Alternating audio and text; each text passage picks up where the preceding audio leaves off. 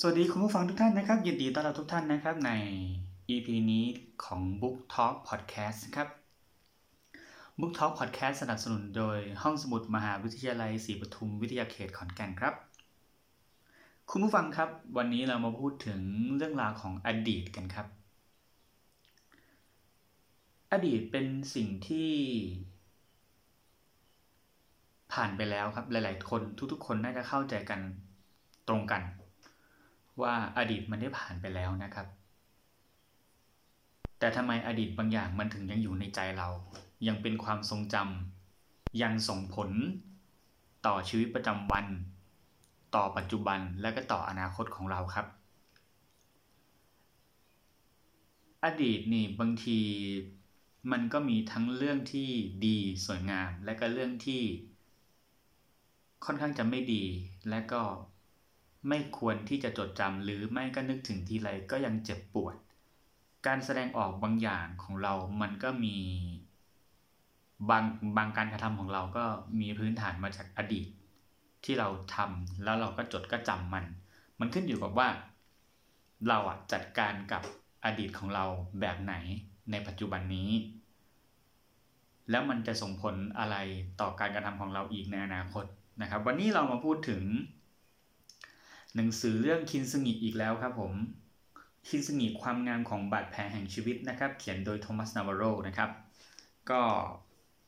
เขาได้พูดถึงบางตอนนะฮะเกี่ยวกับอ่าเรื่องอดีตนะครับอย่างน่าสนใจนะครับ โดยเขาขึ้นหัวข้อประมาณว่าเอาจริงๆแล้วเขาตั้งคำถามนะว่า มีใครบ้างที่สนอดีตของคุณ มันจำเป็นหรือเปล่าที่เราจะต้องไปบอกเล่าอดีตของคุณให้กับคนแปลกหน้า ที่เพิ่งเคยรู้จักกัน หรือแม่ก็รู้จักกันมาประมาณหนึ่งแล้ว แต่เราก็ยังเล่าอดีตให้เขาฟังอยู่ จริงๆ แล้วมีใครบ้างในโลกนี้ที่สนใจ เรื่องราวในอดีตของเราบ้าง มันมีคำเก่าคำหนึ่งนะครับ เพื่อนผมเคยพูดไว้ว่าเฮ้ยคนเราเนี่ยถ้าเขารักและเคารพเราจริง ๆอะ เขาจะไม่ถามเลยนะเขาจะไม่สนใจว่าเราเป็นใครมาจากไหน อดีตของเราจะดีหรือจะเลวร้ายขนาดไหน ซึ่งโทมัสนาวาโลก็เขียนไว้ประมาณนี้เหมือนกันนะครับ เขาเขียนว่า ใครจะมาสนใจเรื่องในอดีตของคุณ อย่างน้อยก็ผมคนหนึ่งแหละที่ไม่ คุณไม่ต้องเล่าเรื่องชีวิตที่ผ่านมาของคุณก็ได้ เพราะมันไม่มีประโยชน์อะไรต่อผมและต่อตัวคุณเองเลย ผมไม่ใช่คนเดียวที่ไม่สนใจอดีตของคุณ ผู้คนมากมายบนโลกใบนี้ก็ไม่สนใจด้วยเช่นกัน ดังนั้นไม่ต้องไปคอยบอกคนที่เพิ่งมาเจอกันว่าชีวิตคุณเป็นอย่างไร เรื่องที่คุณเป็นทุกข์ความยากลำบากที่ฟันฝ่ามา บอกตรงๆว่าคนรอบตัวคุณคนไหนที่เขารักคุณจริงและเขารักคุณจริง เขาจะไม่สนใจอดีตของคุณเลย ไม่นานมานี้มีชายหนุ่มบุคลิกดีคนหนึ่งเปิดเผยกับผมหลังจากที่คุณกันได้แค่ 5 นาทีว่าเคยติดยา แล้วคุณไปสนใจมันทำไมผมไม่เห็นจะสนใจเลย ตัวคุณเองก็ไม่ควรจะไปสนใจด้วย ผมบอกเขา และสิ่งที่ผมเห็นทั้งหมดทั้งปวงในห้วงเวลานี้คือชายหนุ่มแสนพิเศษคนหนึ่งผู้ซึ่งยังคงแบกความทุกข์จากอดีตเอาไว้ทำไมคุณเล่าเรื่องนี้ให้ผมฟัง ผมถามเขา อืม ไม่รู้สิ ผมแค่คิดว่าคุณควรจะรู้ เขาตอบ อันนี้รีเลทกับผมอย่างหนึ่งนะครับ อันนี้รีเลทกับ ประสบการณ์ของผมอย่างหนึ่งคือ เมื่อก่อนอะ ผมจะเป็นคนที่ค่อนข้างจำอะไรที่แบบว่า เป็นคนที่แบกอะเป็นคนที่แบกความทรงจำต่าง ๆ ทั้งดีและไม่ดีทั้งเลวร้ายทั้งส่งผลต่อชีวิตเรา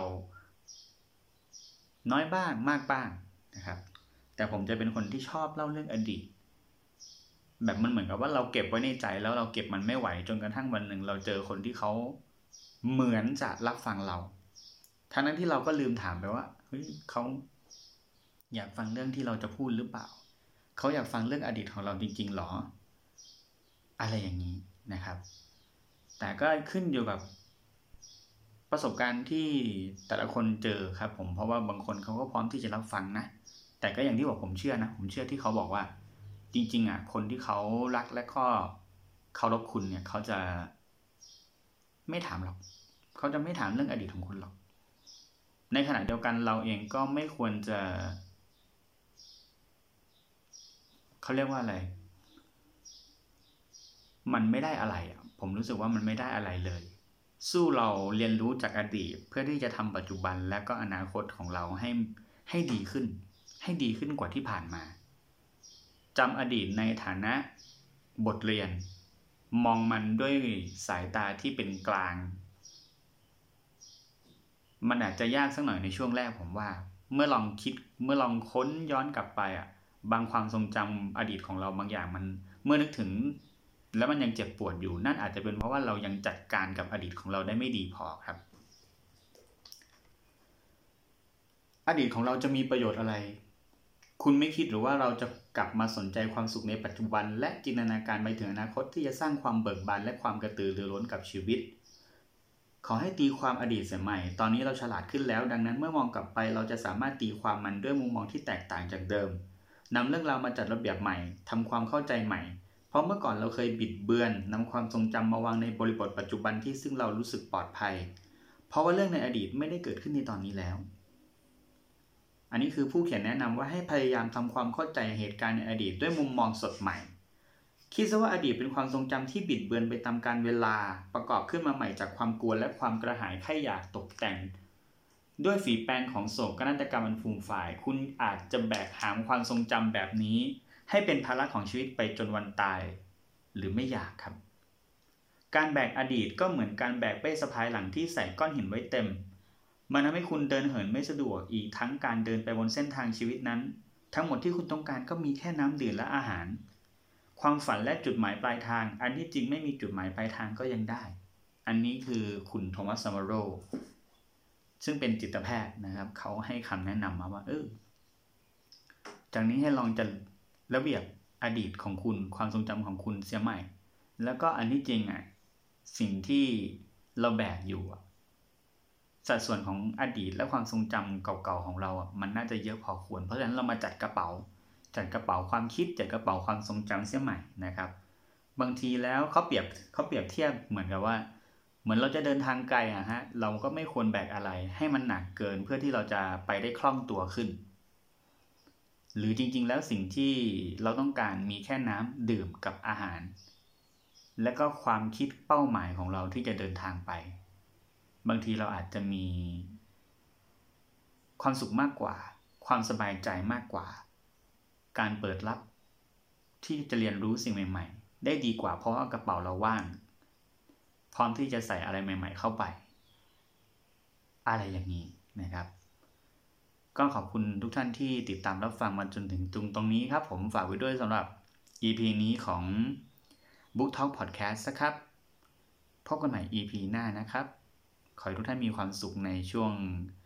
กักตัวเคอร์ฟิวอย่างนี้นะครับ เป็นกำลังใจให้กับทุกฝ่าย เป็นกำลังใจให้กับทีมแพทย์ทีมพยาบาล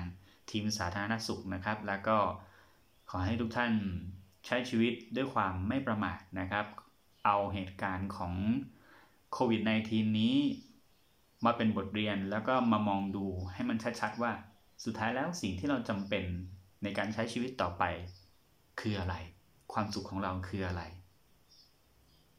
ขอบคุณทุกท่านที่ติดตามรับชมครับ รับฟังครับ สวัสดีครับ